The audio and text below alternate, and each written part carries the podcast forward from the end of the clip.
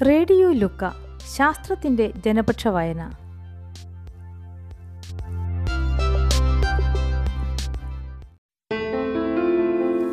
കൈത്തണ്ട മുറിച്ചൊരു യാത്ര കോടിക്കണക്കിന് ഹൃദയങ്ങളിലേക്ക്. ഹൃദയരോഗ നിർണയത്തിന്റെ ചരിത്രം മാറ്റിമറിച്ച കാർഡിയ കാത്തീട്രൈസേഷൻ എന്ന വൈദ്യശാസ്ത്ര വിദ്യയുടെ തുടക്കത്തിന് കാരണമായത് സ്വന്തം കൈത്തണ്ട കീറി മുറിച്ച് പരീക്ഷണത്തിന് തയ്യാറായ ഒരു ഡോക്ടറായിരുന്നു. ഡോക്ടർ ജയകൃഷ്ണൻ ജനാർദ്ദനൻ എഴുതിയ ലേഖനം അവതരണം ഡോക്ടർ ശ്രീജ. ആയിരത്തി തൊള്ളായിരത്തി ഇരുപത്തൊമ്പതിലെ ഒരു വേനൽക്കാലം. ജർമ്മനിയിലെ ഏബേഴ്സ് വാൾഡിലുള്ള അഗസ്റ്റി വിക്ടോറിയ ഹെം എന്ന ആശുപത്രിയിലെ സെക്കൻഡ് ഡിവിഷൻ സർജറി മുറി. അവിടെ ഓപ്പറേഷൻ ടേബിളിന് അടുത്തുള്ള ഒരു കസേരയിലിരിക്കുകയാണ് ജേഡ ഡിറ്റ്സൺ എന്ന സ്ത്രീ. ആ ഓപ്പറേഷൻ റൂമിലെ മുഴുവൻ സർജിക്കൽ ഉപകരണങ്ങളും സൂപ്പർവൈസ് ചെയ്യുന്നത് സീനിയർ നേഴ്സായ ജേഡ ആണ്. വിരോധമില്ലെങ്കിൽ ഓപ്പറേഷൻ ടേബിളിൽ കിടക്കാമോ? ഒരു പക്ഷേ കസേരയിലിരുന്നാൽ അനസ്തേഷ്യ നൽകുമ്പോൾ ശരിയാകില്ല. ആ മുറിയിലുണ്ടായിരുന്ന ഡോക്ടർ പറഞ്ഞു ജേഡ ടേബിളിൽ കിടന്ന പാടെ ഡോക്ടർ അവരുടെ കൈകളും കാലുകളും സാവധാനം ബന്ധിച്ചു. പക്ഷേ ജേഡയ്ക്ക് നൽകുന്നതിനു പകരം അവർ കാണാതെ ആ ഡോക്ടർ അനസ്തേഷ്യ മരുന്ന് സ്വന്തം കൈത്തണ്ടയിലെ ഹൃദയത്തിലേക്ക് രക്തം എത്തിക്കുന്ന പ്രധാനപ്പെട്ട രക്തക്കുഴലുകളിൽ ഒന്നായ ക്യൂബിക്കൽ വെയിനിലേക്ക് കുത്തിവെച്ചു. അനസ്തേഷ്യ മരുന്ന് ശരീരത്തിൽ പ്രവർത്തിക്കാൻ എടുക്കുന്ന സമയം കൊണ്ട് ജേഡയ്ക്ക് സംശയമൊന്നും തോന്നാതിരിക്കാൻ ആ ഡോക്ടർ അവരുടെ ഇടത് കൈത്തണ്ട ശസ്ത്രക്രിയയ്ക്ക് തയ്യാറെടുപ്പ് നടത്തുന്നതുപോലെ പരിശോധിക്കാൻ തുടങ്ങി. താൻ സ്വന്തം കയ്യിൽ കുത്തിവെച്ച അനസ്തേഷ്യ പ്രവർത്തിക്കാൻ തുടങ്ങി എന്ന് തിരിച്ചറിഞ്ഞ ഡോക്ടർ ഒരു സർജിക്കൽ ബ്ലേഡ് എടുത്ത് തന്റെ ഇടത് കൈത്തണ്ടയുടെ മുകൾ ഭാഗം കീറി മുറിച്ച് യുറീട്ടറിക് കാത്തീറ്റർ എന്ന നീളമുള്ള ട്യൂബ് തന്റെ മുറിവിലൂടെ ഏകദേശം മുപ്പത് സെന്റിമീറ്റർ കുത്തിക്കയറ്റി ആ മുറിവ് വെച്ചുകെട്ടി.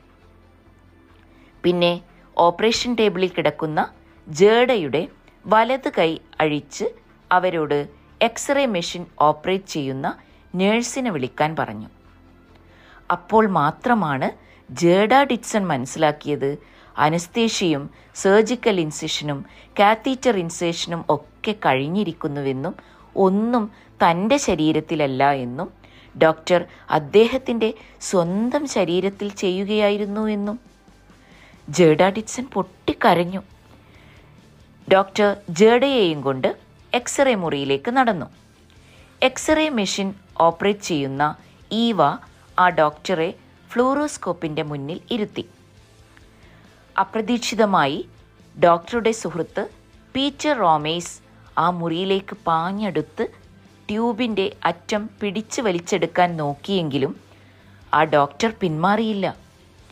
ഈവ കാണിച്ചു കൊടുത്ത എക്സ്റേ ചിത്രങ്ങളിൽ നിന്നും താൻ കടത്തിവിട്ട ട്യൂബ് ഇടത് ചുമലിന്റെ ഭാഗം വരെയേ എത്തിയുള്ളൂ എന്നറിഞ്ഞ ഡോക്ടർ ആ ട്യൂബ് അതിശക്തിയായി വീണ്ടും തള്ളിക്കയറ്റാൻ തുടങ്ങി. ആ മുറിവിൽ നിന്നും രക്തം പൊടിഞ്ഞു.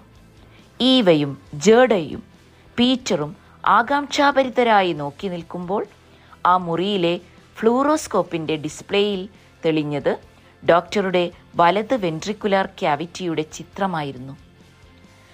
ഒപ്പം കൈത്തണ്ടയിലെ മുറിവിൽ നിന്നും അറുപത് സെന്റിമീറ്റർ ദൂരം സഞ്ചരിച്ച് ആ ഹൃദയ അറയിലേക്ക് എത്തി നോക്കുന്ന കാത്തീറ്റർ ട്യൂബിന്റെ അറ്റവും ഹൃദയരോഗ നിർണയത്തിന്റെ ചരിത്രം മാറ്റിമറിച്ച കാർഡിയ കാത്തിട്രൈസേഷൻ എന്ന വൈദ്യശാസ്ത്ര വിദ്യയുടെ അനിഷേധ്യമായ വിജയമായിരുന്നു അന്ന് അവിടെ സംഭവിച്ചത്.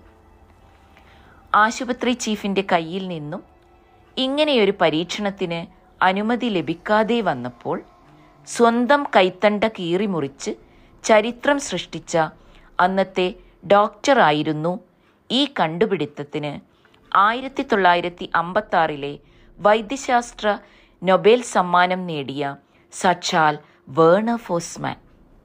സംഭവബഹുലമായിരുന്നു ഫോസ്മാന്റെ കുട്ടിക്കാലം. ആയിരത്തി തൊള്ളായിരത്തി നാല് ഓഗസ്റ്റ് ഇരുപത്തൊമ്പതിന് ബേർലിനിൽ ജനിച്ച ഫോസ്മാന്റെ അച്ഛൻ ഒന്നാം ലോക മഹായുദ്ധത്തിൽ കൊല്ലപ്പെട്ടു. കുടുംബം നോക്കാൻ ഫോസ്മാന്റെ അമ്മയ്ക്ക് രാപ്പകൽ കഷ്ടപ്പെടേണ്ടി വന്നു. അതുകൊണ്ട് മുത്തശ്ശിയായിരുന്നു ഫോസ്മാനെ കുട്ടിക്കാലത്ത് നോക്കിയിരുന്നത്. വലുതാകുമ്പോൾ ഒരു ഡോക്ടറാകുമെന്ന് പറഞ്ഞ ഫോസ്മാന് ഒരു ലേറ്റ്സ് മൈക്രോസ്കോപ്പ് സമ്മാനിച്ചാണ് കുടുംബം സന്തോഷം അറിയിച്ചത്. ഗ്രാജുവേഷൻ കഴിഞ്ഞപ്പോൾ തന്റെ മനസ്സ് മാറ്റി കച്ചവടക്കാരനാകണമെന്ന ഫോസ്മാന്റെ ആഗ്രഹത്തെ ഡോക്ടറിലേക്ക് വഴിതിരിച്ചു വിട്ടത് ടീച്ചറായ സെമില്ലർ ആയിരുന്നു.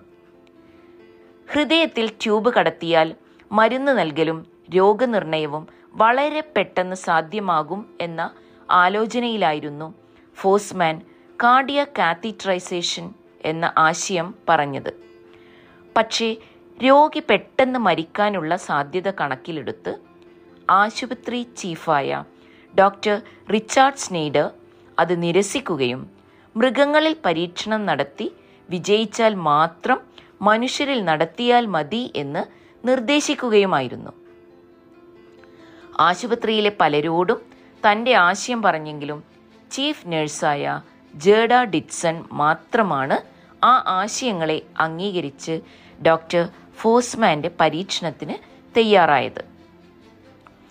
ആയിരത്തി തൊള്ളായിരത്തി അമ്പത്തി ആറ് ഒക്ടോബർ പന്ത്രണ്ടിന് സ്വീഡനിലെ പ്രശസ്തമായ കരോലിൻസ്ക ഇൻസ്റ്റിറ്റ്യൂട്ടിൽ നിന്നും ഡോക്ടർ ഫോസ്മാന് ഒരു കത്ത് വരുന്നു. പതിമൂന്ന് ഗുണനം പതിനെട്ട് സെന്റിമീറ്റർ വലിപ്പമുള്ള ഒരു ഫോട്ടോഗ്രാഫ് അയച്ചു കൊടുക്കാൻ ആയിരുന്നു അത്. ആയിരത്തി തൊള്ളായിരത്തി അമ്പത്തി ആറ് ഒക്ടോബർ പതിനെട്ടിന് മൂന്ന് വൃക്ക രോഗികളുടെ പരിശോധന കഴിഞ്ഞ് പുറത്തിറങ്ങിയ ഫോസ്മാനെ കാണാൻ ആശുപത്രിയുടെ ഡയറക്ടർ വന്നു. മിസ്റ്റർ ഫോസ്മാൻ അങ്ങേയറ്റം സന്തോഷത്തോടെ പറയട്ടെ. ഈ വർഷത്തെ വൈദ്യശാസ്ത്ര നോബൽ സമ്മാനം താങ്കളും രണ്ട് അമേരിക്കക്കാരും നേടിയിരിക്കുന്നു. ഡോക്ടർ ഫോസ്മാന്റെ ജീവിതം മാറി മറിഞ്ഞ ദിവസമായിരുന്നു അന്ന്. അദ്ദേഹം ലോകം മുഴുവൻ അറിയപ്പെട്ടു. ഹൃദയരോഗ നിർണയത്തിൽ നിർണായകമായ കാർഡിയ കാത്തീട്രൈസേഷൻ വികസിപ്പിച്ചെടുത്ത ഡോക്ടർ ഫോസ്മാൻ ആയിരത്തി തൊള്ളായിരത്തി എഴുപത്തൊമ്പത് ജൂൺ ഒന്നിന് മയോകാർഡിയൽ ഇൻഫാഷൻ എന്ന ഹൃദ്രോഗം ബാധിച്ച് മരണപ്പെട്ടു. ഇന്ന് അമേരിക്കയിൽ മാത്രം ഒരു വർഷം പത്ത് ലക്ഷത്തിലധികം കാർഡിയ കാത്തീട്രൈസേഷൻ എന്ന ശാസ്ത്രവിദ്യ ഉപയോഗിക്കുന്നു. നിരവധി ഡോക്ടർമാരുടെയും നഴ്സുമാരുടെയും ശാസ്ത്രജ്ഞരുടെയും നിരന്തര പരിശ്രമങ്ങളുടെയും അക്ഷീണ പ്രയത്നത്തിന്റെയും ഫലമാണ് ഇന്നീ കാണുന്ന പല വൈദ്യശാസ്ത്ര വിദ്യകളും ആധുനിക രോഗനിർണയങ്ങളും.